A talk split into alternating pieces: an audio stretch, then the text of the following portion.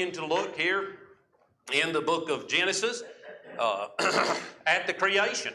Boy, I tell you what, there's a lot uh, to be covered in the creation, and there's a lot that we haven't covered that could have been covered uh, in the creation. Tonight we're going to be looking at the creation of man, coming down to the creation of man. Hopefully, Lord willing, uh, I, I, plan to watch a video next week uh, on evolution versus God, and it just drives home how important it is that we have the foundation of the creation settled and firm in our hearts and just reveals the foolishness uh, of those who don't believe creation and how ridiculous they look when they try to defend so many things. And so, Lord, being our helper, we'll watch that next week as we kind of conclude the creation, and then we'll we'll come back in and begin uh, studying again through the book of Genesis. But tonight we're looking at the creation of man.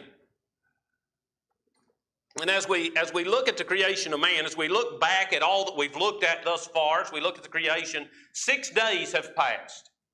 Uh, from the first verse that said, In the beginning, God created the heaven and the earth, six days have passed. We're at the end of the sixth day. As we come to the end of the sixth day, what what a little less than a week ago was just a dark blob uh, uh, with no form and no no uh, shape about it. It was void. It was covered with water. It was worthless and useless six days ago. Now it is alive. It is green. The land is separated from the water. The trees are in full bloom. The fields are covered in grass. The flowers are blooming. The birds are singing. The dolphins are jumping in the water. Uh, the cattle and the dinosaurs and the and the grasshoppers and everything. It is vibrant. It is alive. It is beautiful. And you can tell without a doubt that a master creator has been at work. You can tell without a doubt that this globe that six days ago was absolutely nothing has been touched by the hand of the master. You can tell that this is something that somebody great has done. There's no question about it. Everything that we see at this point in creation declares uh, the power and the might uh, of the Almighty God from the, from the mass of the earth to the solar system, the sun and the moon uh, orbiting correctly, the planets orbiting, everything functioning exactly as they were supposed to do. The glory of God is being declared by this earth that He created. But the interesting thing is, that everything that was created up to this point, although it does glorify God, was not necessarily created for God. Everything created up to this point, everything that had been made, everything that had been put in place, uh, everything that was set in order was done so that God could create what He had been wanting to create uh, from day one. Everything that we see here at day number six was put there so that God could create a habitat for the crown jewel of His creation. In other words, is the way I understand it is whenever the kids want to get a new dog, I have to build that hound a place to stay and build a dog house, uh, and now the hound's got a place to stay. Well, in other words, God built us a human house. he built a place to put mankind, but mankind was the heartbeat of His entire creation. This uh, was what God was looking forward to. This is what God was longing for. This is what God was anticipating whenever He would create a being that could interact with Him. And we come to the end of day number six, and we see that at the end of day number six, God created man. And this evening, we're going to look just a little bit uh, at the creation of man. Now, uh, tonight, we're just going to look at what is covered in chapter number one. Uh, whenever we come back to chapter number two, there's a few more details given about the creation of man that we will look at then. Uh, a lot of times, whenever you teach the creation of man, you'll combine the two chapters, uh, but we're just going to focus on what is in chapter number one. And then when we get to chapter number two, we'll look at what is there concerning the creation of man. In order to get started, though, we're going to read starting in verse number 26 of chapter 1, and we're going to read down through uh, the, the um, end of the chapter. We see here the Bible says, and God said, Let us make man in our image after our likeness, and let them have dominion over the fish of the sea, and over the fowl of the air, and over the cattle, and over all the earth, and over everything that creepeth upon the earth. So God created man in his own image. In the image of God created he him. Male and female created he them. And God blessed them, and God said unto them, Be fruitful, and multiply, and replenish the earth, and subdue it, and have dominion over the fish of the sea, and over the fowl of the air, and over every living thing that moveth upon the earth.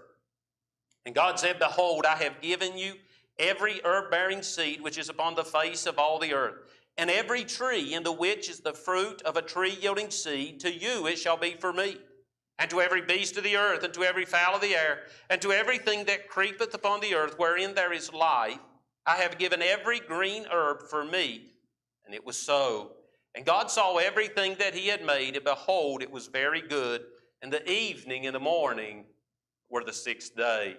As we dive into this passage, the first thing that we see when we begin to consider the creation of man is the significant difference between man and everything else that God had created. Whenever evolutionists try to say that man evolved uh, from animal life, they do human beings a great disservice because man is a completely different creature from anything else that God created. Matter of fact, whenever we try uh, to humanize animals, now don't get me wrong, I don't think that you should be cruel to animals. I think animals make uh, great pets. I have way too many in my house. And uh, we have uh, Ivy and Willow and Oliver. That's our dogs. And then there's a cat that's supposed to be an outside cat that stays inside more than it should be. It's Biscuit. And, uh, you know, we love our animals. We pet our animals. We think a great deal of our animals. But sometimes you will see in society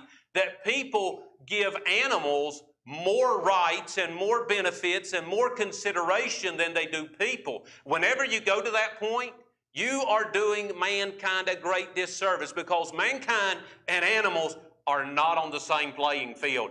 Completely different creatures. And so, whenever we come into uh, the, looking at the creation of man, the first thing we see is the significant difference between man and everything else that had been created. In verse number six, 26, we see what I call the pattern for man. The pattern for man. Now, anytime you're going to make something, you're going to have a, a, pattern. I used to be in construction work, and uh, whenever you were going to uh, build a roof, a lot of times we would measure and, and we would uh, do the calculations and figure out what our rafter was going to be. We would cut our first rafter, and then we would write on the side of that rafter pattern. Brother Dave, Brother Danny, y'all probably do the same thing. You write on the side of that rafter pattern, then you lay it on the next two by ten and you mark those marks and cut it out. Lay it on the next one, mark those marks and cut it out. In other words, uh, we are trying to create 20, 30, 40 boards uh, that look exactly alike. Uh, and the way that we're doing that is we are making mirror copies of the one that we know is correct. And so when we come here to Genesis, we see the pattern for man, the design, the template that was used to mold and make man. Now, whenever you look back through creation, nothing else is said to have been a copy. Whenever God uh, created the sun, moon, and stars, it doesn't say that He copied anything. No, this was a new creation. Whenever He created the trees and the plants and the flowers, this was a new creation. When He created the birds and the fish, the, the beasts of the earth, each one was a new creation that was a kind, that was to reproduce after their kind. It was a separate thing that God had made. But when God comes to man, this is not something that is completely brand new. No, this is a copy. This has a pattern. There is a template used to design this creation. Man wasn't uh, like the beast of the earth or the fish or the birds. Uh, man was a representation of God. The Bible says there in verse number 26, and God said, Let us make man in our image after our likeness. We see that man was made in the image and likeness uh, of God. Now, something I'll point out to you here in verse number 26 uh, uh, when God said, Let us make man in our image, after our likeness, we see a plurality uh, throughout that verse. Us and our is mentioned. This is not God talking to the angels. This is God the Father talking to God the Holy Spirit uh, and God the Son. This is the Trinity being seen at the very beginning of the Bible when God says, Let us make man in our image. What does it mean to be made in the image and likeness of God? Now, uh, whenever you read the phrase, you're like, Well, it's pretty obvious what it means. But this is a, something that has been debated and, and explained multitudes of ways, what it possibly means to be made in the image of likeness of God. Some people, in not wanting to show disrespect to God, uh, uh, try to find a likeness that's not like God. They try to find some way that we are like God, but yet is not evident or obvious because they don't want to disrespect the Almighty God in saying that we are like Him. It's been explained many, many different ways. Uh, but whenever we look at the phrase, what does it mean to be made in the image and likeness of God? I believe it simply means uh, what it says. And let me just give you a little tidbit. Something that'll help you with understanding the Bible is believe that it says what it means. And if you understand that it says what it means and you don't try to find a different meaning, uh, a lot of times the Bible will make a lot more sense to you. And I believe this phrase means exactly what it says that mankind is patterned to reflect, resemble, and be equipped to have a relationship with God. No other part of creation can make this claim that they were created to reflect, resemble, and be equipped to have a relationship with God. Whenever you look in the mirror, and you see yourself in the mirror, you can say to yourself, I'm looking at a reflection of God. If that doesn't humble you when you sit down for your devotions, I don't know what will. I'm looking at a reflection of God. Because we are created in the image and likeness of God, completely separate from all other uh, parts of creation, we also realize that there's no evolutionary connection between us and any other part of creation because we are the only part of creation created in the likeness and image of God. And God made us unique. He made us individualized. He set us apart. He separated us and fashioned us to be able to communicate with Him. I know the Bible says that if man were to be silent, that the rocks would cry out, and I believe that that would happen. But the rocks are not equipped to communicate with God. I believe that when the eagle on its wing uh, gives out its shrill, that it's glorifying God, but it's not equipped to communicate with God. When the grizzly bear opens his mouth and roars and shakes the forest, he's glorifying God, but he's not communicating with God. Mankind can communicate with God. Uh, whenever we look at being created in the image and likeness of God, I believe we're designed in His image and likeness in three ways. Uh, uh, first, we're created as a three part being. Uh, every one of us here this evening have a body, soul, and spirit. We are a three-part being, body, soul, and spirit. The body is that external flesh which we can see. It's what we recognize. Uh, it's the part that uh, we love about others. It's the part that we don't love about others. It's the part that, that we can see. It's the outer external part of our flesh. Now, the soul is our internal makeup. Uh, it is what is on the inside of me. It's uh, what many people will refer to as the real me, or uh, you may refer to someone else. They may, you may say, uh, well, they seem nice, but after you get to know them, it's that inside part, the real them. You know, that is the soul. And then the spirit is our eternal existence. It enables us to communicate with the God of heaven. So when we consider these three parts of how we're made, and we look at how that connects us with God, we see that when we consider our body, our appearance resembles that of God. You say, how so? Well, the Bible speaks of God having hands, feet, eyes, ears, mouth, hair, exactly like you and I do. I believe that our physical body resembles God. Matter of fact, it resembles the body that God would take upon himself when he came to earth. Jesus took the body of a man. So whenever God was in flesh, he had the same physical appearance as we do. When we look at Revelation, at Christ returning to earth, and we get a physical description of him riding on his horse, the description is similar to that of a man. So I believe that our physical appearance uh, resembles what God looks like when he takes on a physical appearance. Now, we do understand the Bible says that God is a spirit, and they that worship him must worship him in spirit and in truth. But there are times when God takes on a physical appearance, and when He does, uh, mankind resembles uh, God's appearance. Also, uh, we are the only creatures, when we look at our appearance, we are the only creatures made in an upright position with an upward gaze.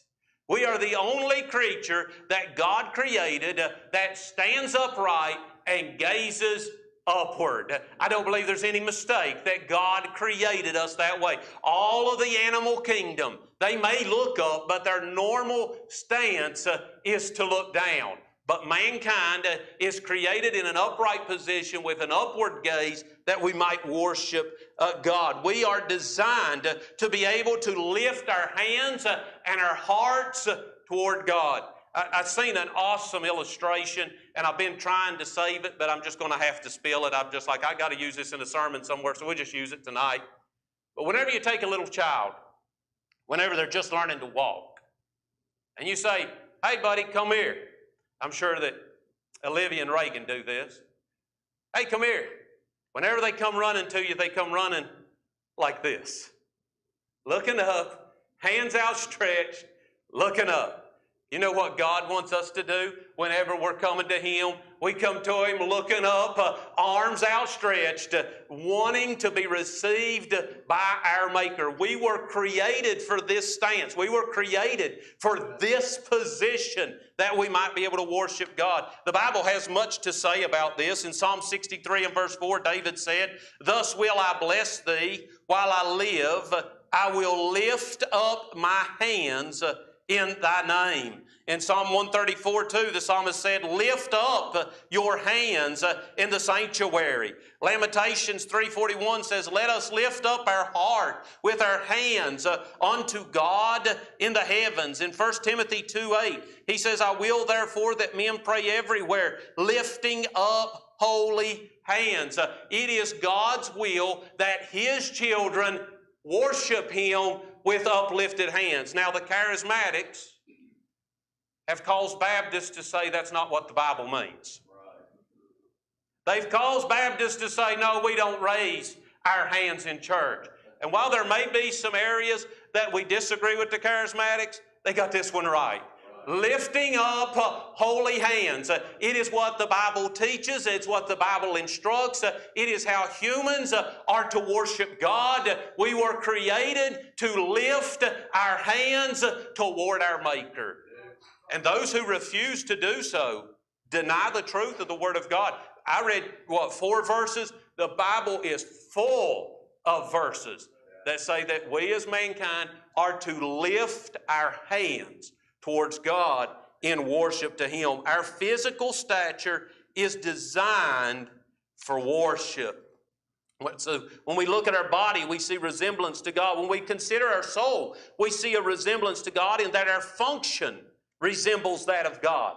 Our ability to think, reason, make decisions, communicate, both with each other and our Creator, reveals uh, that we were made in the image of God uh, with a mental capacity for interaction with God. We were made like God because of the mental capacity to be able to communicate both with each other, but most importantly, with God. Nothing else in creation has the ability to communicate with each other and definitely not with God on the level that humans do.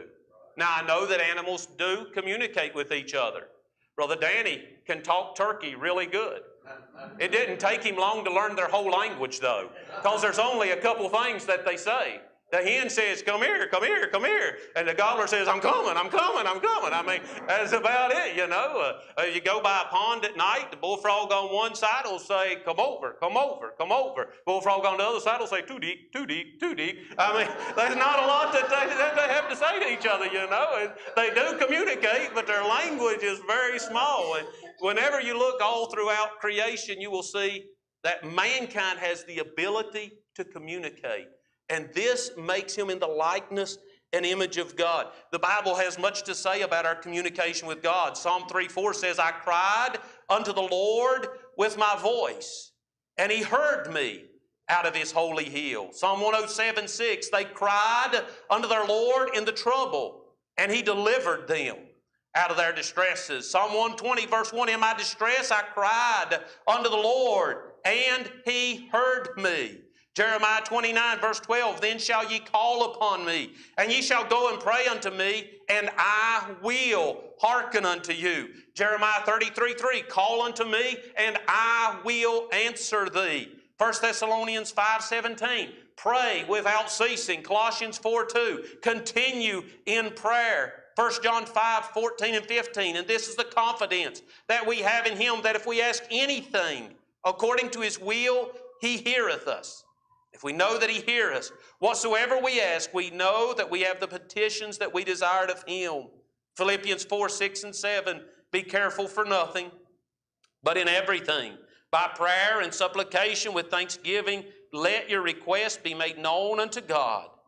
The peace of God, which passeth all understanding, shall keep your hearts and minds through Christ Jesus. And we could keep going and going and going. The Bible is full of passages that tell us that we were created to communicate with an Almighty God. We are made in His image in that we have the ability to communicate with Him. So we look at our body and see the resemblance. We look at our soul and see the resemblance. But whenever we consider our spirit, we find that our existence is eternal, just as God is eternal. Everything else that God created is temporary. Everything else on this earth that He created is temporary. There's trees that's lived for hundreds of years, but they eventually come to the end of their existence. We watch all of creation and we see that everything has a beginning and an end, and we see it over and over and over again. Everything else that God created is temporary, and there's coming a day when it'll be burned up with a fervent heat. But mankind is eternal. Now, God always has been and always will be. Mankind hasn't always been, but mankind will always be. There will be no end to man's existence. Everything else has a limited presence here on this earth, but man has a lasting, a lasting existence. Everything else was created for the temporary preservation of man, but man was created to eternally worship and glorify God. But whether or not we fulfill that role, God leaves up to us.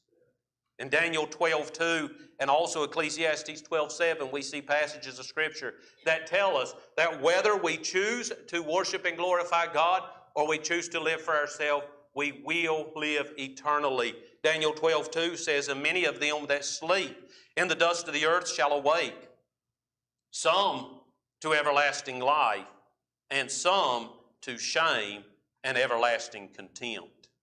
Ecclesiastes 12, 7 says, Then shall the dust return to the earth as it was, and the spirit shall return unto God who gave it. We were designed by God to be like God for the purpose of interacting with God. As I said when I started, every morning when we look in the mirror, we ought to be reminded that we are looking at the image and likeness of God, created by Him to interact with Him and live eternally for Him. That is how we were created in the image of God. Nothing else in creation can make that boast, but man was created for God. The second thing we see here, and don't worry, that was my longest point, okay? The rest of them will go a little bit quicker. The next thing we see, considered the creation of man, uh, is the position of man. The position of man. In addition to being made in the image of God, we were also designed to have the capability to oversee, to plan ahead, to work formulas, to solve questions, and develop inventions. Man has within his design the ability to think uh, independently and outside the scope uh, of his immediate surroundings. Now, if you have any animals, uh, you know that man is superior to animals in this regard. Uh, we have a, a, goat that we have there at the house. I'm not sure why we have him, but we have him. And this goat, if he runs out of water in his pen, Uh, he will beat his head against the side of the barn uh, repeatedly uh, for indefinitely. He just boom, boom, boom, boom until he gets somebody's attention. Now, here's the funny thing inside the barn is his water bowl Outside the barn is the horse's water trough. He won't go outside and drink out of the horse's water trough. He'll beat his head against the barn until somebody fills up his water trough. If he hears us inside the barn messing around, you know what he does? He beats his head against the side of the barn. Boom, boom, boom. Uh, he just, this is the only thing he knows. This is as far as his brain goes. Beat your head against whatever's bothering you. That's, that's the way he thinks.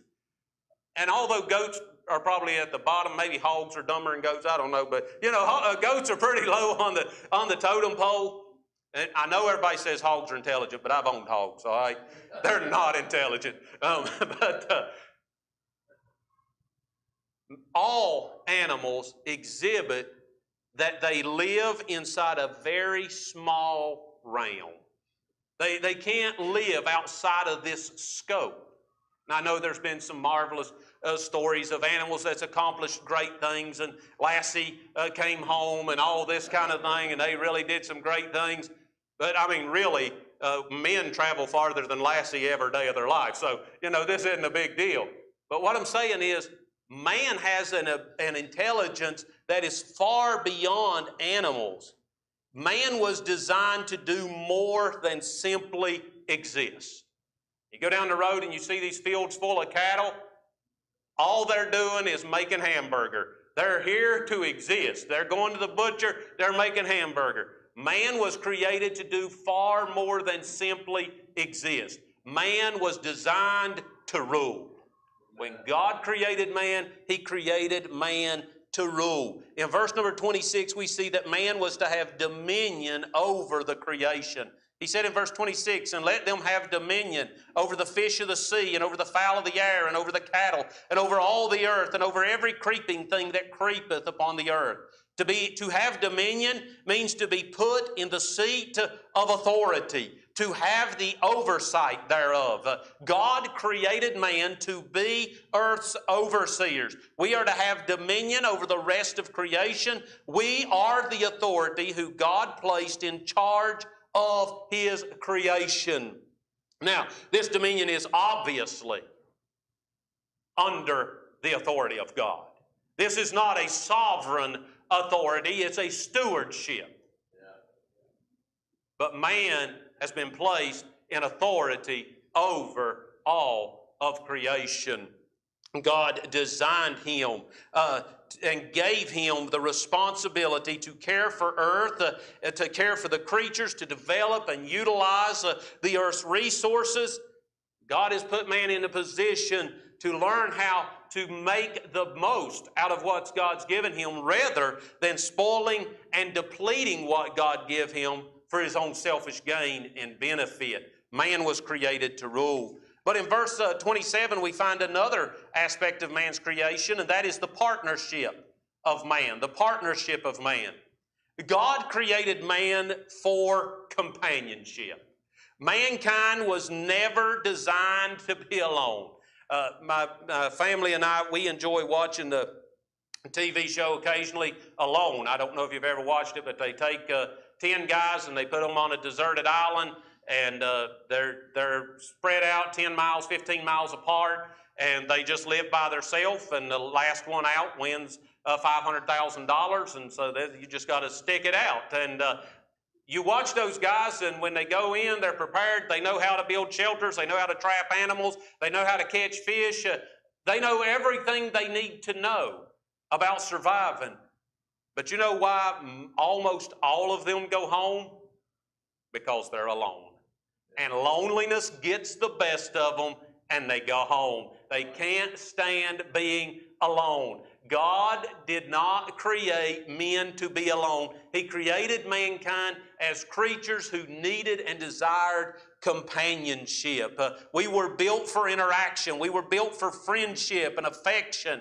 And in order to facilitate this part of our makeup, we find that God created mankind as male and female. Whenever he made mankind, he created male and female. Verse 27 So God created man in his own image. In the image of God created he him, male and female created he them. Now, when we get into chapter number two, we're going to delve a lot deeper into the details of our individual creation and the roles that God gave to men and the roles that God gave to women. Uh, but we're going to cover that in chapter number two. Tonight, we just want to look at what God talks about here in verse number 27. And here in verse number 27, we see that men and women were created on the same day with the same spiritual capabilities in regard to their interaction with God. Now, some, and I don't know if you've ever heard this type of teaching or not, but there are some who take the teachings in the New Testament concerning the roles of men and women, and men's role of leadership and a lady's role of submission. And one thing a lot of guys forget to realize is that the Bible says submitting yourselves one to another. Men fail to read that verse. But a lot of times they look at the role of men's place of leadership, women's place of submission, and they develop a doctrine that says that women are unable to interact with God outside of their husband, that their husband is the spiritual leader and they must interact with God through their husband. There's nothing in the Bible that teaches this. Verse number 27 says uh, uh, that God created man in his own image. In the image of God created he them. And as we looked at the image of God, we see that the image of God is what gives us the ability to interact with and worship God. Uh, he said, Male and female created he them. Uh, men and women are both created in the image of God with the same physical, mental, and spiritual capabilities of maintaining individual relationships with their Creator. We are created on the same plane as far as our spiritual relationship with God. In verse number 28, we find the priority of man. And when I speak of the priority of man, I'm speaking of his priority concerning his dominion over earth. In addition to having authority over the earth, man was also giving the responsibility regarding his habitation of the earth. And let me just say here that a lot of folks uh, that's not in authority uh, think that authority means that they don't have any responsibility. The more authority, the more responsibility. Man was given authority over the earth, and with that authority came responsibility regarding his habitation here on earth. In verse 28, we see that man was to feel, cultivate, and control the earth. And God blessed them. And God said unto them, Be fruitful, and multiply, and replenish the earth, and subdue it, and have dominion over the fish of the sea, and over the fowl of the air, and over every living thing that moveth upon the earth. God crowned man with the responsibility of populating the earth, studying and understanding the earth, and then using that knowledge for the optimal benefit of everything that inhabited the earth. Whenever we look at man's advancement, I believe that every scientific discovery, every advancement in technology, every progress that we've made through engineering, every time we under, uncover new knowledge concerning nature or the function of the universe, is evidence of man's dominion that was given to him by God. However, we also understand that man's potential in this role was impaired by man's sin. And man has never been able to do, have dominion over the earth like I believe God originally intended. I, I know that fossil fuels are, are a result of the flood, so maybe doesn't apply exactly to this point in creation. But I really believe with all my heart we're going to get to heaven and God's, we're going to tell God, look at all we discovered and all that we did. And God will say, y'all did really well. You found coal and you figured out how to burn it. You found natural gas and you figured out how to burn it. You found oil and you figured out how to burn it. I'm telling you, y'all are something. Everything I left for you, you burn it. You know, I really believe that there is a whole lot more that man has never found, never uncovered, never unwrapped. That when we get to glory, we're going to realize that because of our sin, we never tapped into the full potential of everything that God had given us. Never tapped into all that God had provided for us. Man was given dominion over the earth, and I believe that to the best of our ability, man has fulfilled that role, sometimes beneficially, sometimes harmfully. But man has filled that role. Uh, then in verse number 29, we see the provision for man. Physical needs were supplied. The phys- provision for man, physical needs were supplied. In verse 29, it says, And God said, Behold, I have given you every herb bearing seed which is upon the face of all the earth, and every tree in the which is the fruit of a tree yielding seed. To you it shall be for meat. We understand that at the creation, uh, both man and beast were completely what we would call today vegetarian. They didn't eat uh, uh, meat, they just ate the fruit of the vine, the fruit of the trees, and that is what uh, kept man alive. After the fall, things changed. But at the beginning of creation, man was placed in a garden of perpetual provision. In the world we live in now, because of environment, we can only grow certain things in certain places. Uh, because of all the things that are in our world, uh, uh, a lot of times we struggle to keep plants alive. Well, uh, tomatoes will get the blight, and the, and the uh, beans will get bugs, and the taters will get this, and, and we struggle to keep things alive and keep them growing.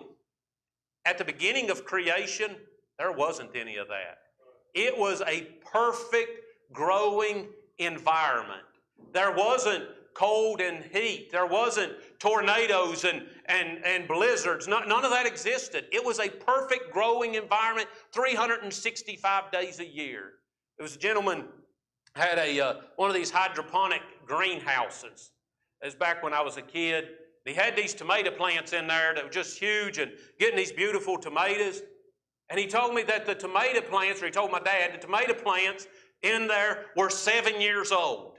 And by keeping the environment exactly the same, that they had not stopped bearing since he had planted them seven years ago. That's just a glimpse of what the Garden of Eden was like. It was a perfect environment. There was no way that Adam and Eve could harvest too much. There was no way that they could eat too much. This was a perpetual food supply that would never, ever run out. God had met their need. There was no fear of famine. There was no lack of food. Uh, God had created a world that would meet every physical need of man. And why did He create it that way? I believe God created it that way. You remember, it wasn't until after the fall that man had to till the ground. It wasn't until after the fall that we ate bread by the sweat of our brow. Before the fall, we didn't have to maintain the garden. The garden took care of itself. Why did He create it that way? I believe He created it that way so that man could direct all of his attention towards God. So that man could devote every minute of his day, every hour of his life to worshiping God, because that is why we were created. We see that at the time of creation, all of man's needs were met.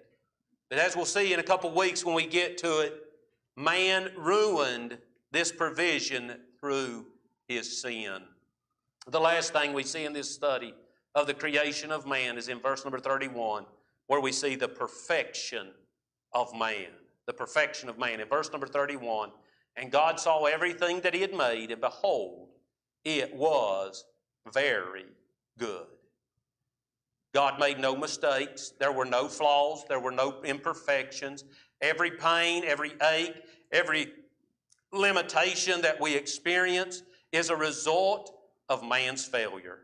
When God finished His creation, He looked on everything that He had made, And he said, It is very good. Now, I'll throw something out here for you ladies. I, I hate to share this with y'all because y'all going to wear this out. But I'll just give it to you anyway. When we get into chapter number two, and I was going to save this till we got there, but I'll just give it to you tonight. When we get to chapter number two, we find that God had created everything, including man. And God said these words It is not good. Now, he went on to say that man should be alone. But he said, It is not good. Everything was created, including man, and God said, It is not good. Then he created one more thing. He created a woman. And then he said, It is very good. You know, this is why the Bible says in the book of Proverbs, He that findeth a wife findeth a good thing.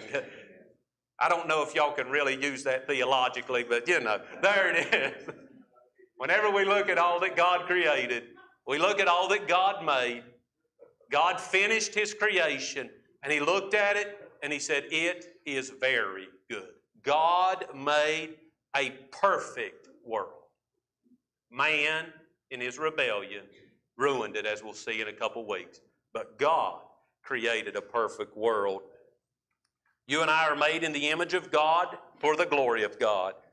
David said, I will praise thee, for I am fearfully and wonderfully made.